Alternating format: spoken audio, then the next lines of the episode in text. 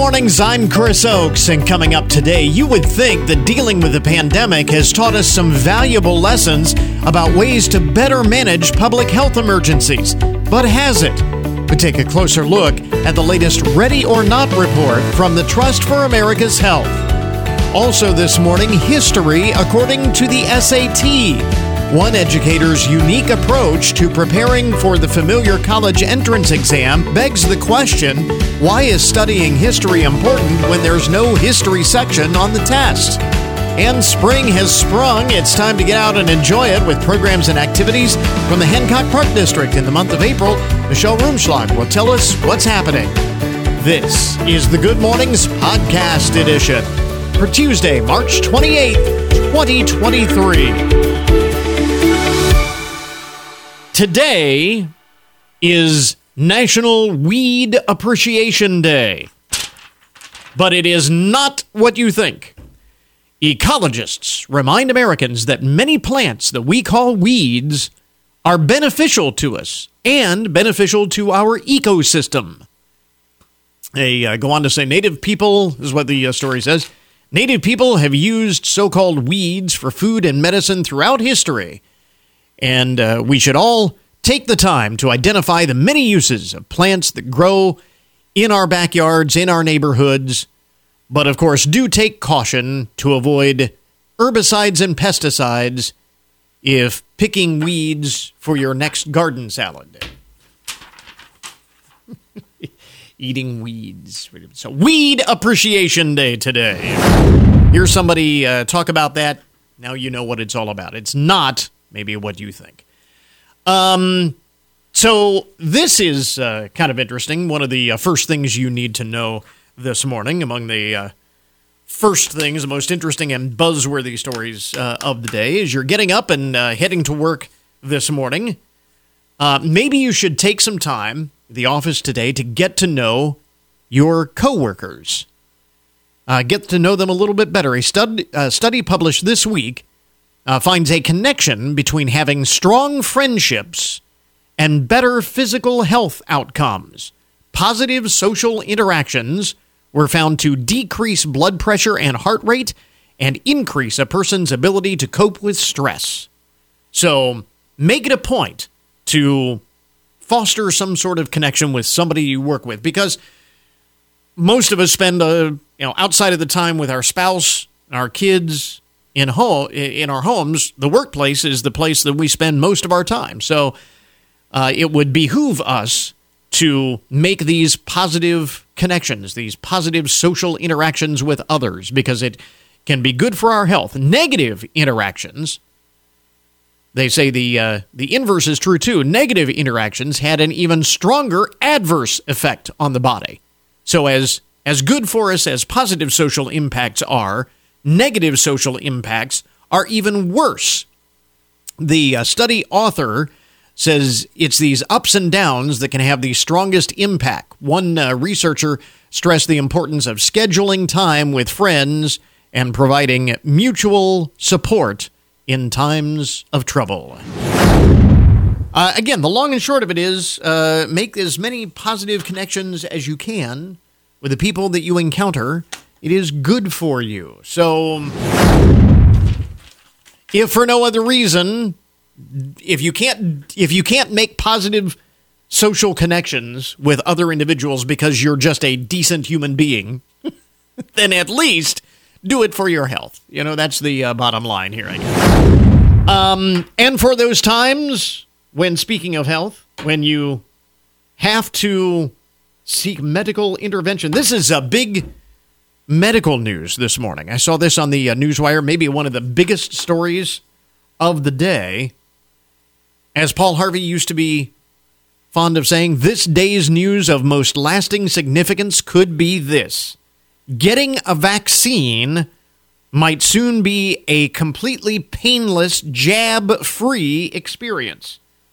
According to a team at the University of Texas at Dallas, scientists there have managed to create powdered vaccines that can be l- delivered painlessly with a puff of air. They just spray it into the air, I guess, uh, and you would inhale it, and that would be that. Uh, another plus to this, not only eliminating pain, but powdered vaccines don't need to be refrigerated or require the use of compressed gas. Uh, Professor Jeremiah Gassensmith began experimenting with the concept as he was bored during lockdown. Uh, his tinkering turned into a real project that could help those who are afraid of needles um, or just would prefer not to get a jab. The treatment, he says, feels like being hit with a Nerf bullet. The team is now using this technology to attempt to deliver skin cancer treatments. So imagine that vaccines. Vaccines without the needles. Sometime, someday in the future. Dry, powdered vaccines. Interesting. And a couple of other uh, items among the first things you need to know this morning. The most interesting and buzzworthy stories of the day. Um, what does this say about the state of the economy for millions of Americans? According to data from o- Adobe Analytics, um, more consumers are using buy now, pay later uh, offers. You know, those buy now, pay later things uh, there are a number of companies that, that do this for just about everything, big purchases mostly. Larger purchases like big screen TV or maybe a vacation you can buy now, pay later. It's basically a modern day layaway plan, only you get to take the stuff with you right away. Um, and uh, no interest as long as you make the payments on time and so on and so forth. Well, these things are designed for big purchases uh, things that you would not ordinarily buy out of your pocket. It's a way of getting you to spend. The reason why retailers love these things, they're not making interest on it. The reasons they love it because it leads to increased sales of things that people can't afford to buy out of pocket, but they can be persuaded to buy if they can make payments on it. Um, but this is kind of scary. Adobe Analytics uh, analyzed 1 trillion visits to American retail sites and they find that more consumers are using buy now, pay later to pay for their groceries. The number increased by 40% in January and February of this year. Inflation has caused the price of food to rise nearly 10% over the past year. The rise of buy now, pay later usage for groceries, they say, tells us that consumers are likely making bigger purchases online to take advantage of special promotions and stock up on things when they're on sale. Um, this is according to the insights team at Adobe, uh, Adobe Digital. Uh, three in five people have used a buy now, pay later option at checkout to pay for their food.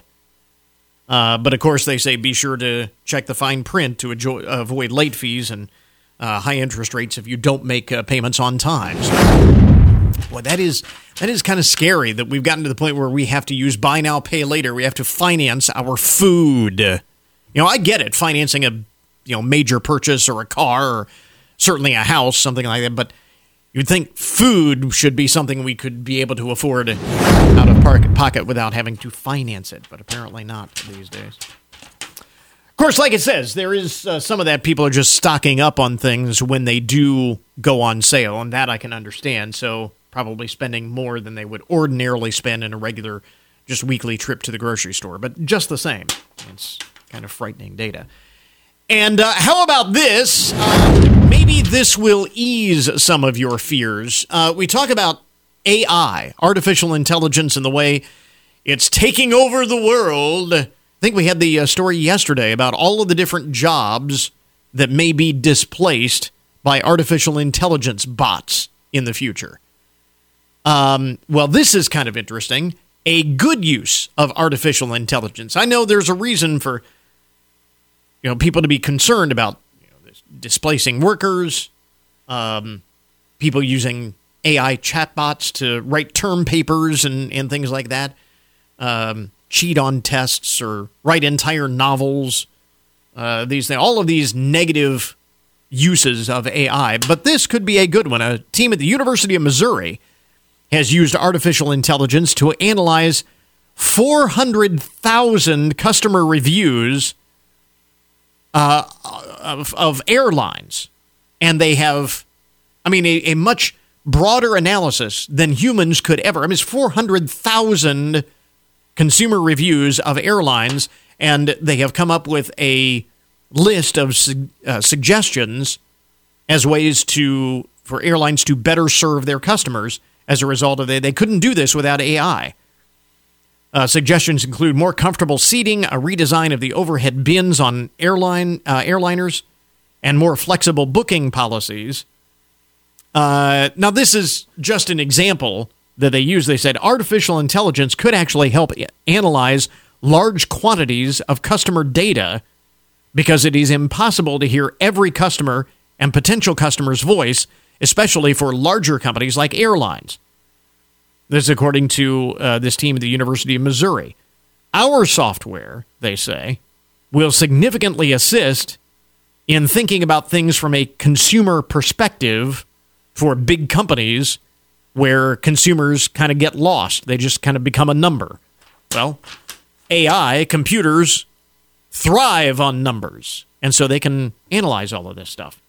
Professor Sharan Srinivas has used AI across other industries as well, not just airlines, but insurance, clothing, uh, the fashion industry, uh, education, colleges, institutes of higher learning, and so on.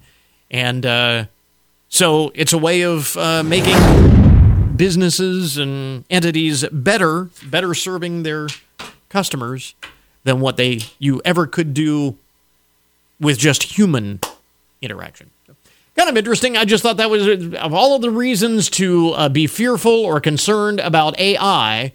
There are some good things. There are some good applications. So just throw that out there. Here you go. Some of the uh, most interesting and buzzworthy stories to get your Tuesday morning started. This is ONN. I'm Dave James on the Ohio News Network. In southern Ohio, a seven year old boy is dead and a man is charged after an ATV accident in Portsmouth on Sunday. Andrew Kinsey with ONN affiliate WBNS TV in Columbus has more. The Scioto County Sheriff saying the ATV struck a wire and caused both the man and child to be thrown from it. That child, seven year old Wyatt Moore, was taken to Nationwide Children's Hospital where he died. The man, 42 year old Jeremy Bryant, was taken to Grant Medical Center and charged with involuntary manslaughter, child endangerment, and operating a motor vehicle under the influence. I'm Andrew Kinsey. The Columbus Zoo and Aquarium has regained an important title. Here's ONN's Tracy Townsend. It now has its accreditation of the Association of Zoos and Aquariums back. The zoo lost it in 2021. The AZA removed the accreditation after an investigation into misuse of funds. It found the zoo lost more than $630,000 at the hands of former zoo officials. The new zoo president and CEO released this statement saying, in part, we are a much stronger institution today. The zoo has also added three other accreditations. I'm Tracy Townsend. The Ohio State women's basketball team lost to Virginia Tech in the NCAA Elite Eight last night, 84 to 74. It ends their dream of a national championship. The Lady Buckeyes finished the season with a record of 28 and 8. AAA says gas is averaging 321 a gallon in Ohio. A year ago, it was 404. I'm Dave James on the Ohio News Network.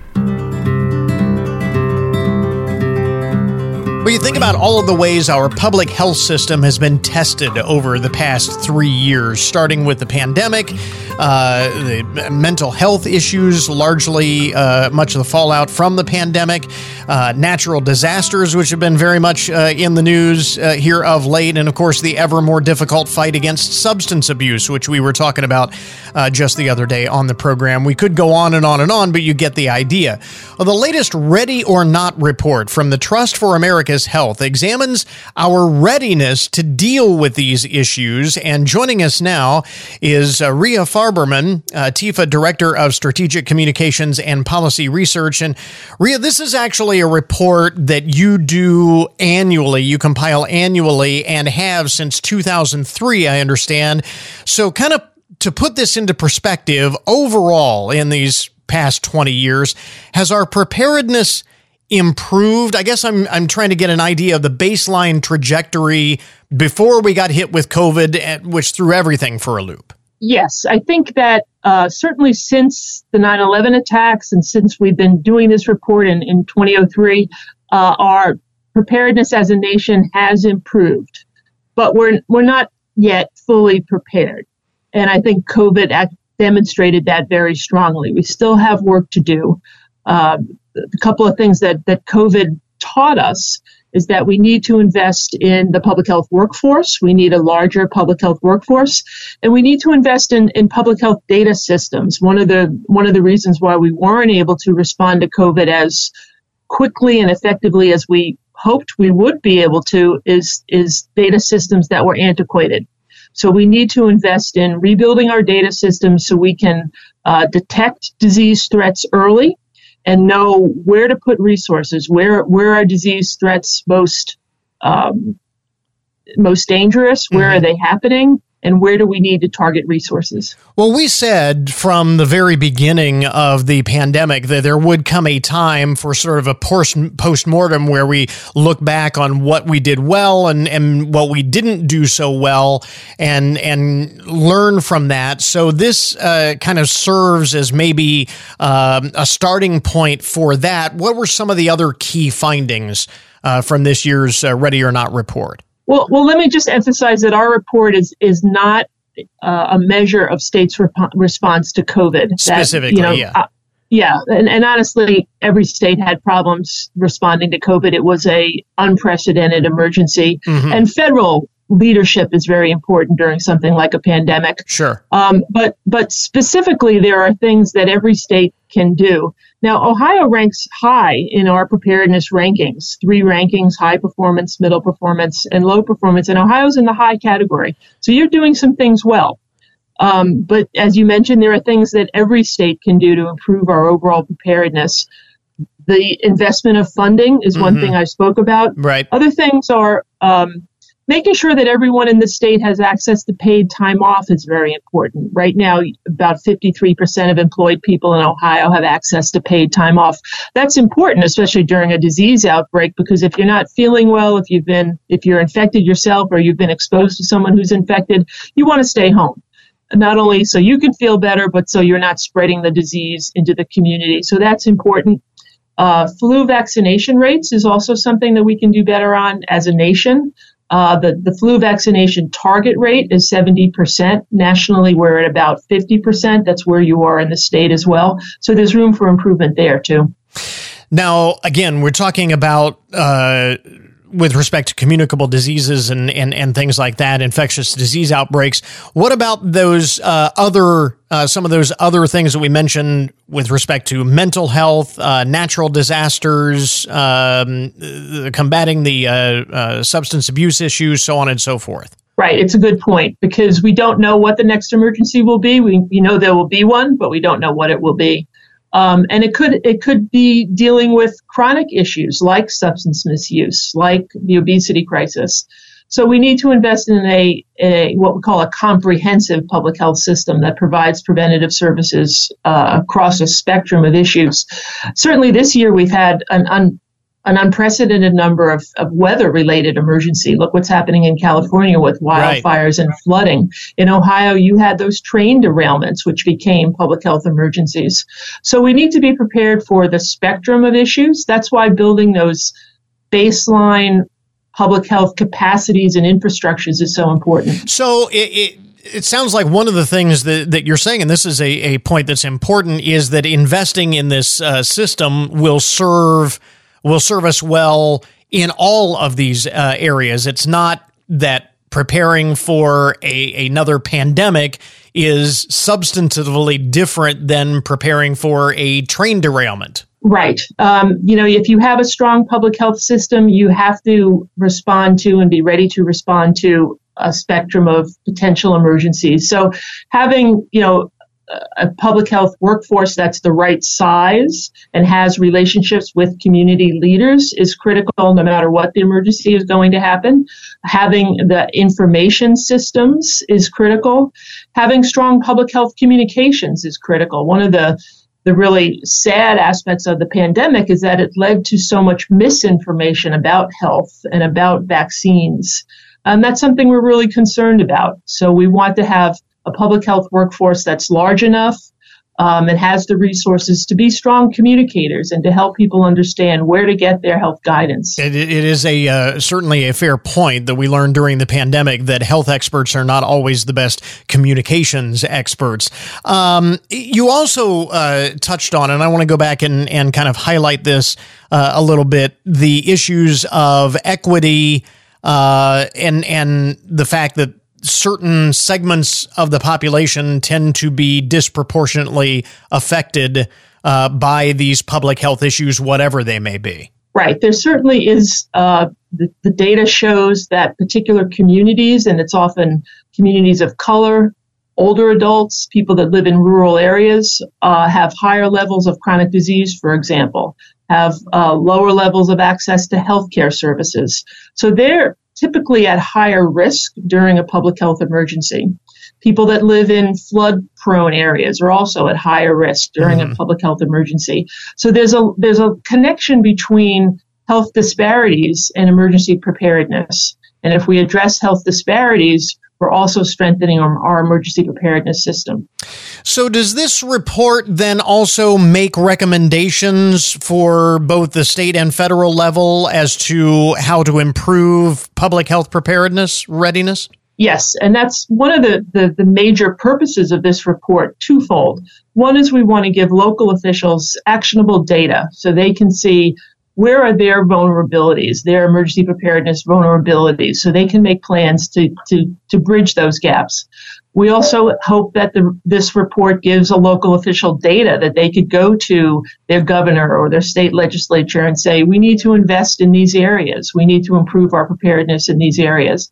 And then we specifically make recommendations for the federal government, for Congress, for states on what they need to do to improve readiness funding is a big part of it, of what we need to do. And it's sustained, increased funding and sustained funding year in and year out. Fair to say that historically this has been an area.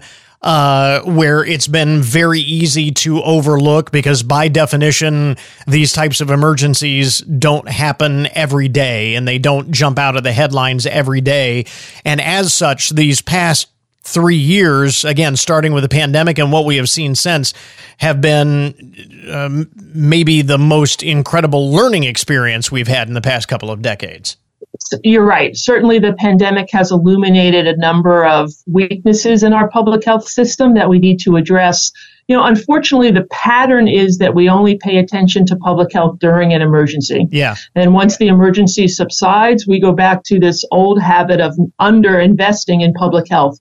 And we really need to get away from that. If we can eh, investment in, invest in public health now, we will prevent more spending later and will prevent hardship and will prevent injuries and deaths. So it's really an investment in being prepared and in prevent in prevention. That uh, old saying of the squeaky squeaky wheel gets the grease. We can't really afford to continue to do that with respect to uh, investment in public health readiness. Right. And, you know, the pandemic is winding down, but there's other threats on the horizon. We've talked about these weather threats, and right. every storm seems to get uh, more intense, and there seems to be more of them. Mm-hmm. Again, uh, Rhea Farberman is the Director of Strategic Communications and Policy Research for the uh, Trust for America's Health. They are out with their latest Ready or Not report, uh, examining our readiness to deal with uh, these issues. And you have uh, more information, in fact, the entire report on your website, right? That's correct. And our web address is dot org. Rhea, thanks very much for taking the time. We appreciate it. Thank you. Appreciate the time. So, as you may know, the deadline for the May SAT test date is fast approaching, and the SAT, of course, is composed of three main sections reading, writing and language, and math. So, why does the new book by Dr. Elizabeth Breaux focus instead on history? Joining us now is the author of History According to the SAT, Dr. Breaux. Let's start with the obvious question Why do you recommend studying up on history when there's no history section in the test? Hi, good morning. Um, the reason is that about 40% of all of the reading material that kids are given on both the reading and the writing sections is history, is historical in content.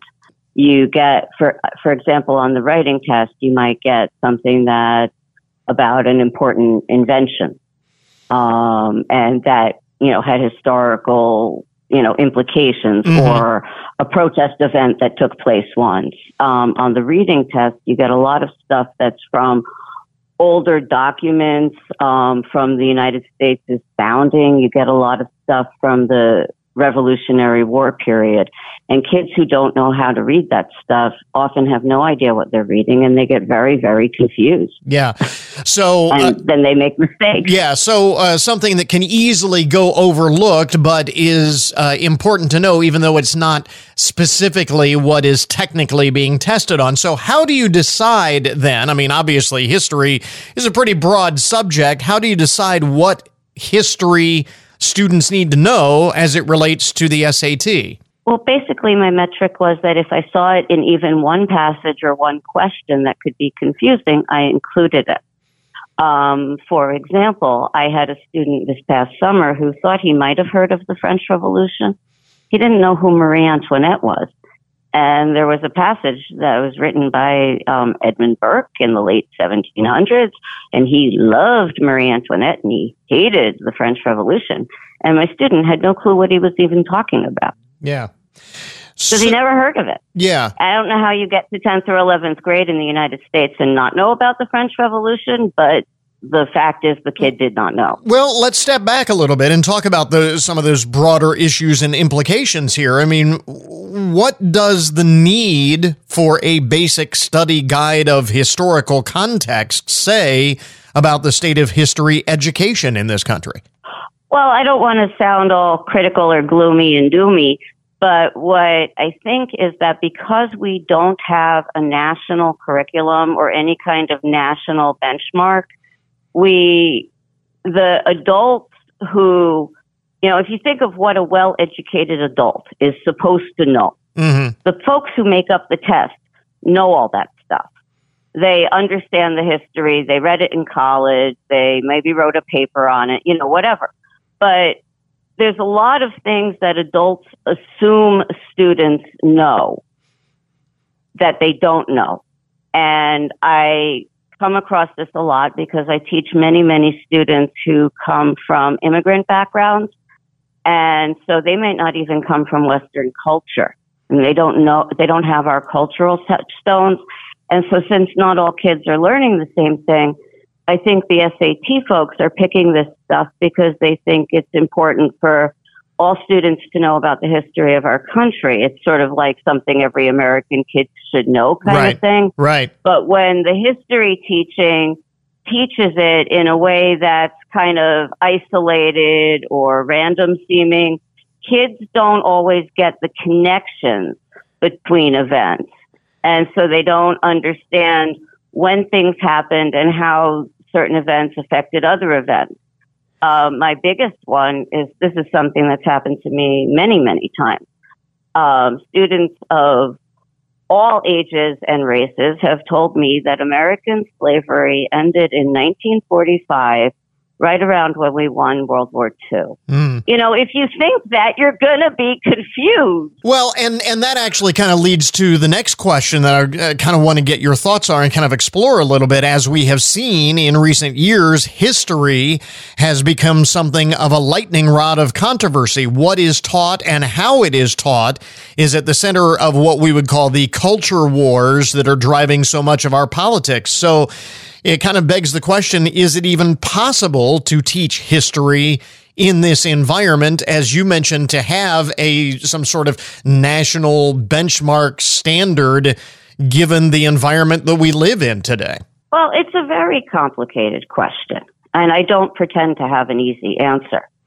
However, what I have done when I'm teaching is students might not like historical facts. I mean, I don't like some of the historical facts, hmm but what we do with that is up to us. You know, if something happened and it's ugly, we need to look at it. And I think a lot of the objections are basically saying we don't want our students to know about bad things that we did in the past. well I read recently about a student in Florida a white student who said he was made to feel guilty about slavery. Well, those folks did it and you weren't alive yet. So it's really not on you. Right. And, you know, I'm white and, you know, I can't help it. I was born white. Am I responsible for the racism of other white people? Not really. But what I am responsible for is how I choose to act towards people who feel that maybe they have been disrespected or harmed by policies that Yeah. were in place before we were both born. And so I think you have to listen to them and acknowledge, yes, past policies have been harmful to you Yeah. and harmful to your family. And what I want to do now, since I can't change the past, is work to fix it in the present. Have we also lost sight of the idea that that two different things can be true at the same time? For example, Christopher Columbus can be a a great explorer, but also uh, have done some horrible things uh, it- when he arrived in the uh, New World. Both both of those things, Are true. yeah, Right. Just like Pablo Picasso was a great artist, but he didn't treat women well. right, Some of our greatest American authors have been racist, sexist, hmm anti Semitic. I'm Jewish. Do I not read Fitzgerald? Of course not. yeah. But when it's when I get to an anti-Semitic comment in his book, I certainly talk about it with my students, Yeah. whether they're Jewish or not. hmm Um, so it's You know, so it's um, really a loss of context, which again kind of circles back to what your book uh, hopes to put history into context so that kids can understand it when with respect to the SAT. And does that uh, Right. does that show sort of the manifestation of the way we have approached history in recent years? Uh, now manifests itself in the difficulty that kids have with the historical based questions on the SAT. It's just an example of that. Right. Well, look, the, the victor always gets to write the history books. For centuries in this country, the folks who got to do that were, for the most part, white men. In, you know, but throughout the 20th century and even earlier, there have been other groups who are saying, no, our experiences count and we want to be part of the historical record. Because if you only tell one side of the story, you Mhm. haven't got the whole picture. Right. So you tell the story that the victors tell, but then if the losers have a different perspective, you include that. So then people can see. I grew up in a family that was pretty liberal. When I was in college, I took a class on the Vietnam War. And all I knew was the anti-war stuff. yeah. And what I learned in that class taught me to see the entire war differently because it's not just the anti-war story. It's the story of so many different things and that to understand it all, you have to look at both sides. I think that's responsible history. One other point that I'm, I'm curious to get your take on with respect to the SAT itself. There are a growing number of colleges and universities that are dropping their entrance exam requirements altogether. Is the SAT even relevant anymore?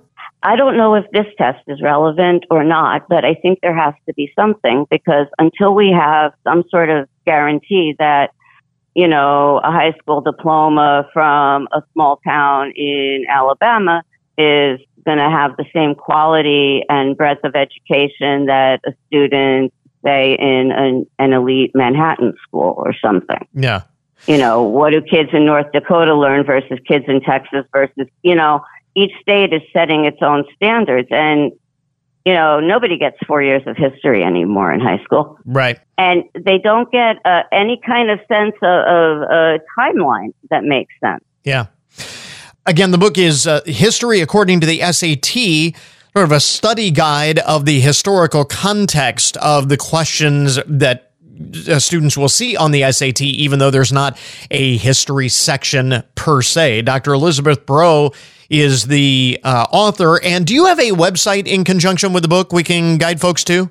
I sure do. It's called History According to SAT.com. Dr. Bro, thanks very much All for right, taking the time. you. We appreciate it. Thank you for having me. Take care. 20 years of making mornings good mornings with Chris Oakes on 1330 WFIN, WFIN.com, and 95.5 FM.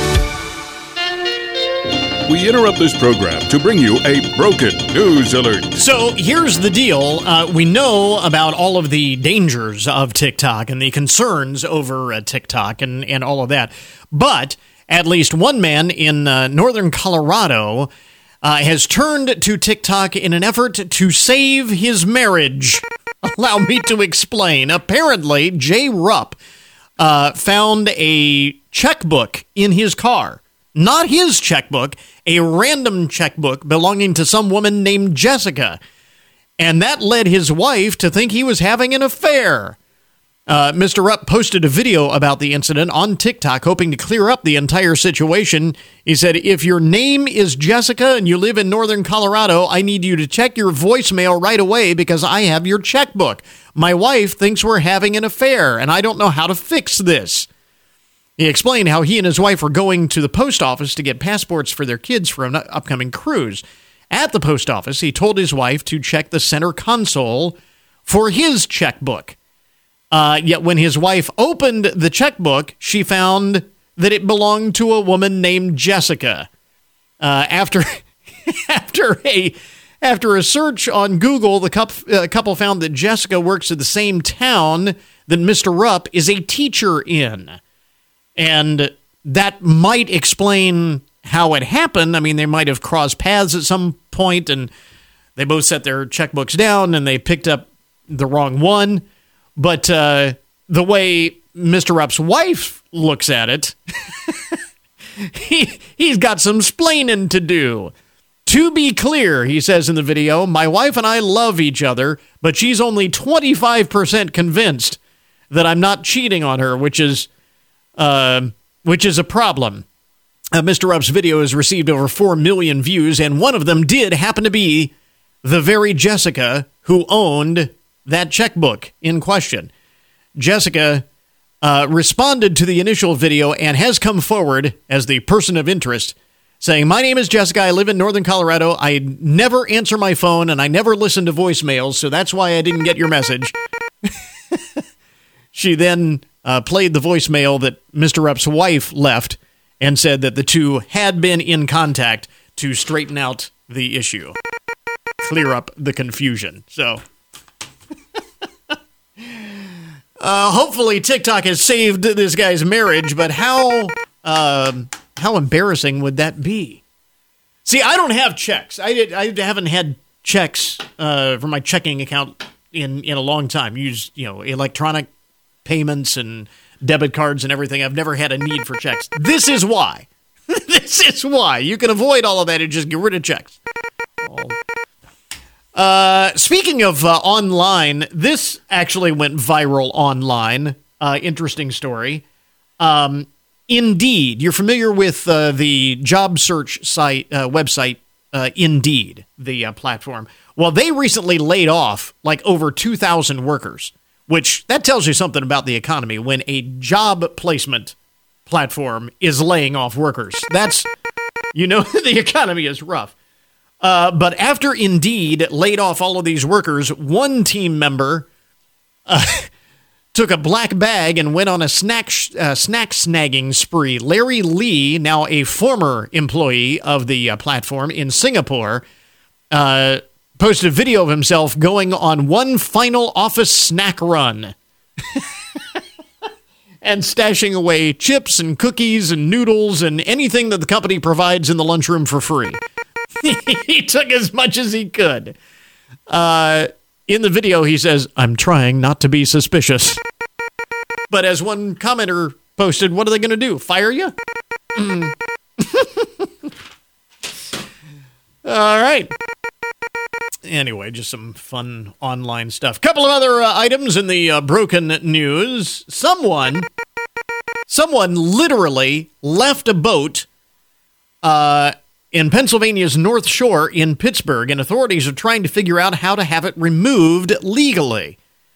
See, now this is a report in the Pittsburgh Post Gazette.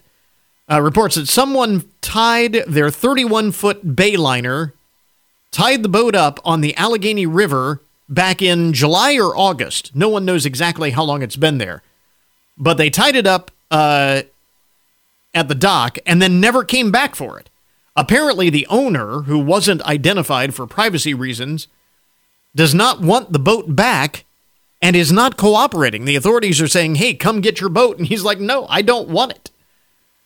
the uh, local uh, sports and exhibition authority in Pittsburgh and uh, the county of Allegheny County, uh, which oversees that portion of the river, is demanding that the boat be removed.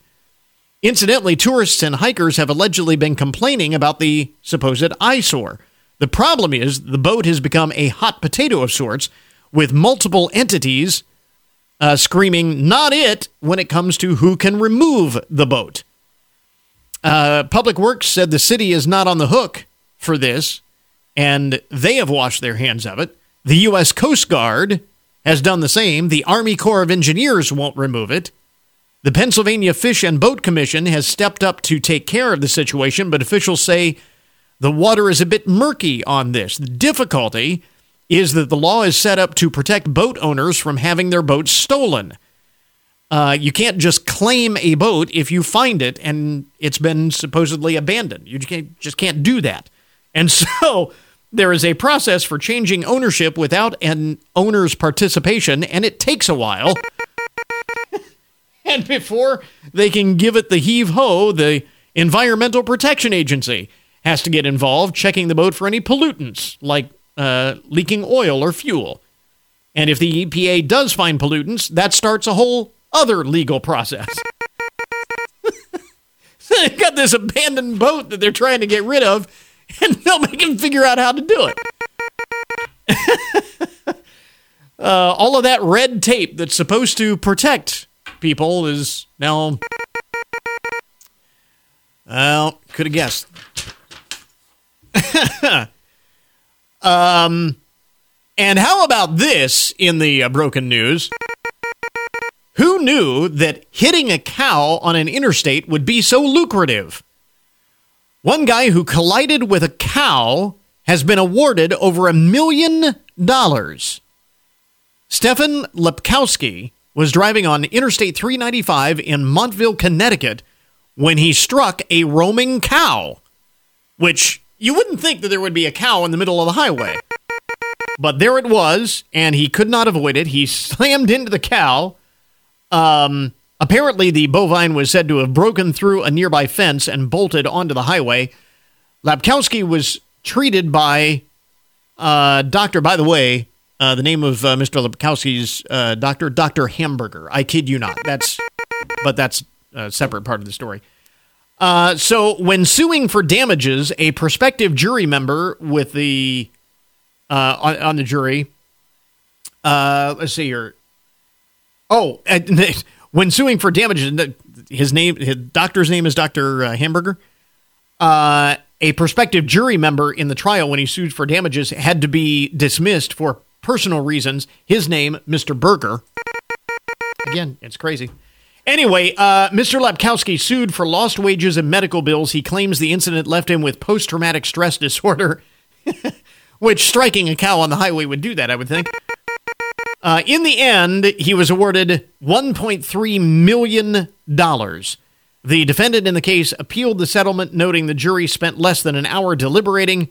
They wrote in their request, uh, in their request filing, that the million dollar settlement of non economic damages is not supported by the evidence and accused the jury of being potentially corrupted or prejudiced. We'll see. But that's crazy. $1.3 million uh, for striking a cow on the highway. What I want to know is how can I strike a cow on the highway? What? Give me. Let me strike a cow on the highway. Um, there you go. That is uh, today's Broken News Report, an update on the odd and unusual side of the headlines. We now return you to your regularly scheduled programming. And yet another major brand just announced it's halting all social media advertising.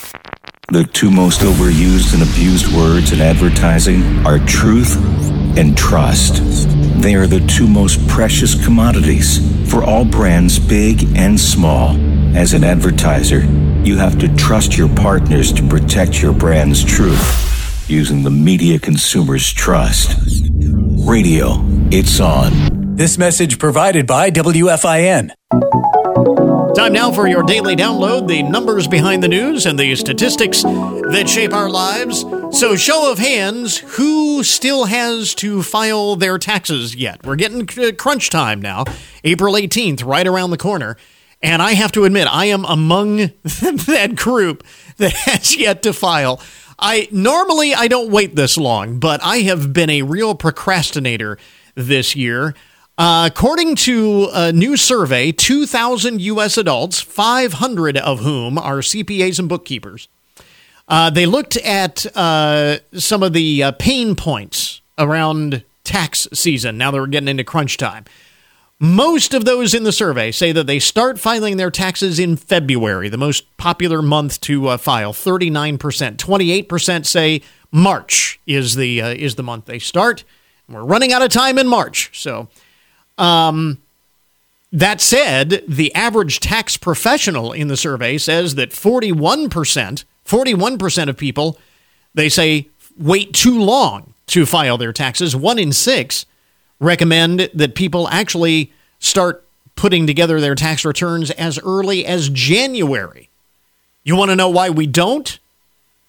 Nearly half of Americans, 48%, say they get a headache just thinking about their taxes. That's why we don't start in January. Um, as for what to do with your refund, this was kind of interesting. 28% in the survey say even before they get the refund, they know where it's going. They've already spent it before they get it. and and where are we spending it? Well, 45% plan to spend spend their uh, tax refund money to pay off bills. That's a very wise thing to do. 19% uh, say that they are planning on going on, on a vacation with their tax refund windfall. It's their vacation fund. But this was kind of interesting and maybe a sign of the times. 30% in the survey, 30% of the people say that they will use their tax refund to purchase essential items for their household, like even groceries. So I guess it's another sign that spring has sprung. We get into fog season. We're past Right. the snow, and uh, so we get into fog season now. Uh, like we Frozen have this morning. Frozen fog, Frozen no fog. less. Frozen fog, no less. But uh, it is timed with the uh, new season. Get out uh, and uh, break out of your cabin fever a little bit. Got programs and activities uh, in the month of April to talk about from the Hancock Park District. Michelle Rumschlag is here again. It's hard to believe we're talking about April already, but here we are. And it's it's like slowly warming up. I mean, we had those weird like 60 degree days in January. They're getting they're getting to be more the rule rather than the exception. I mean, you you start in late March and early April where every occasionally you'll get a nice day. Right. And then by the end of April, that will be the rule and you will get an occasionally cold day, you know. So Right. I mean, we're getting we're getting there. Like, but yeah, I mean, I had to scrape my car this morning to come in, so it was like, well, it's still March and it's still that kind of weird. Yeah, I mean, it's technically spring, but yet it's that weird kind of Yeah. Almost Right, weather. spring. What's going Right. on in A- April? Well, we've got lots of activities happening. Again, for all April and May programs, go to hancockparks.com. Um, so on Tuesday, April 4th, uh, we're having a program for 6 to 10 year olds out at the Oakwoods Nature Preserve in the Discovery Center. Um, it's going to be on Bird's Nest. And so, of course, this is the time of year, uh, you know, of course, with the lengthening of the daylight, the birds are singing more, and it's that time of year where they're trying to find a mate, and of course, the starting of bird nesting season. And so, kids will be able to view the. We have a, a quite collection actually of bird nests, so they'll be able to view those, learn about them, course, why birds build them, how they build them, um, and then they'll get to make their own. So there's no no cost, no registration. Just show up again, six o'clock, April fourth, Tuesday evening for kids ages six to ten. Can you can you tell what birds they are just by the nest? Yes, I mean, kind of. I mean, some people, I I can do a few. Mhm. Um, it's- by size, so obviously the bigger the nest, the bigger the Sorry, yeah, bird. yeah. But there's some that are obvious, like like a Baltimore Oriole makes a pouch.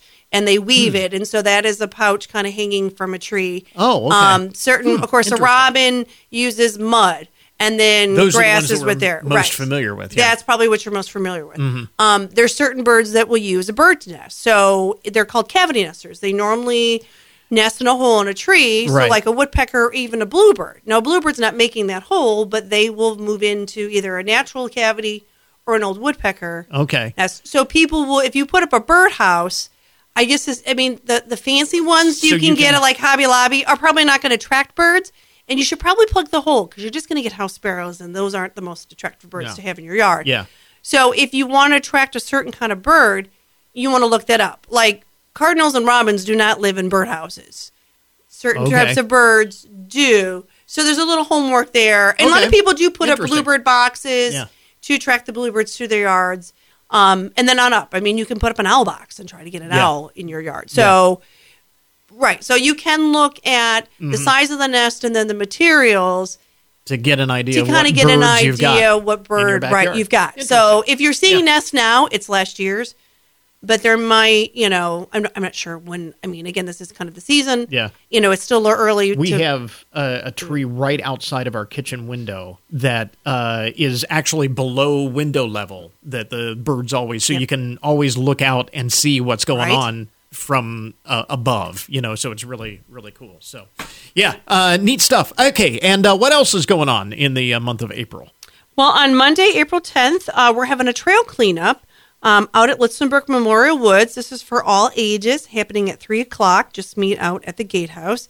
And so we're going to take a hike on one of our trails. We'll pick up any trash if there's some on there, and then just kind of talk about, um, again, effects of trash and pollution and things like that. And then, of course, find any things along the way. Um, you know, wild, spring wildflower season is starting to be upon us. So um, hopefully by then we'll have a few wildflowers up. So again, if you want to help kind of clean up the trails, Do a little um, spring cleaning. yeah, for the parks. got to do it. Monday, April 10th, 3 o'clock out at Litzenberg. All righty. What else you got on your list here? Well, um, staying out at Litzenberg for our monthly McKinnis House program, it's going to be on Sunday, April 23rd, of course, from 1 to 4. Um, pop in at any time. And it, this one's going to be on chicken and eggs. And Okay. so, of course, um, pioneers would have had all kinds of farm animals, would have had chickens, would have had eggs.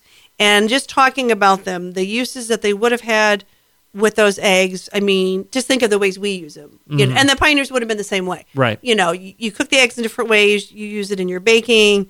Um, of course, then the, you know also with your chickens. Um, we'll have some live chickens on hand in the wagon shed to look at.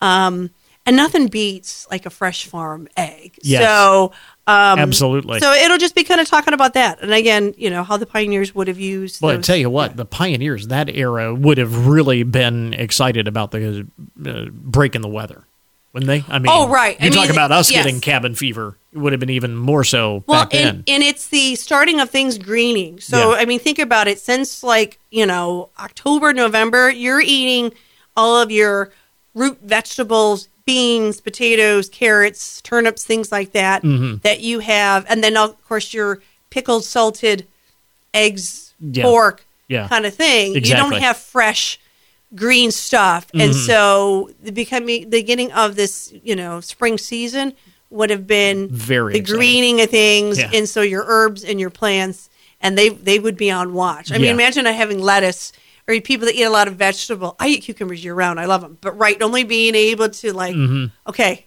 when is it? And then planting season. I mean, Yeah. it would be watching it. And again, they would have their ways to kind of figure out. I mean, I'm sure they were very meticulous with, like today, this weird frosty, you know, Mhm. fog, you know, or when there's frosts later into the season. They they wouldn't have known that. I mean, we kind of get that warning, hey, cover your plants you've already planted. Good point. They don't they don't know that, and so they really would watch and probably wouldn't put things in the ground until they were sure yeah. You know, th- that Yeah. it was going to be safe and not kill anything. Of course, they would do everything from seed. hmm Um, they wouldn't go out and buy plants or anything like that. Right. But um, yeah. Very exciting time uh, in the uh, pioneer days. Yes. And uh, anything else to uh, highlight in the month of April? Well, just want to let everybody know um, again our spring programming, but then also our summer camps. And some of our camps are already filled. Like people are getting on and signing up. So a lot of our one day camps, we do a week in June and August. We Mhm. have 10 one days. There's only three that have availability right now. Okay. Like most of our August ones are filled.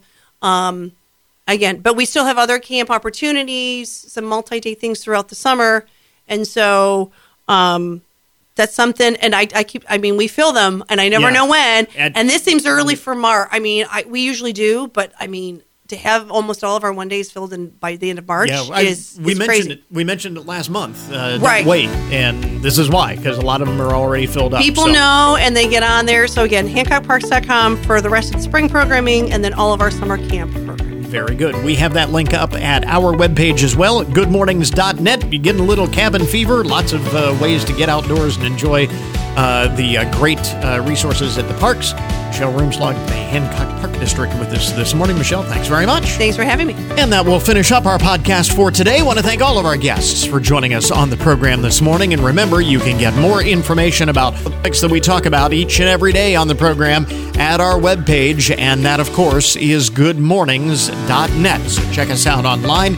Coming up tomorrow on the program, every parent's nightmare is to lose a child. Denny Meek has experienced that nightmare not once, not twice, but three times. She'll speak about her award winning memoir, Still Standing A Mother's Raw Journey from the Shadows of Loss to the Dawning of Hope. So until tomorrow morning, that is Good Mornings for this morning. Now that you've had a good morning, go on out and make it a good day. Catch you back here tomorrow.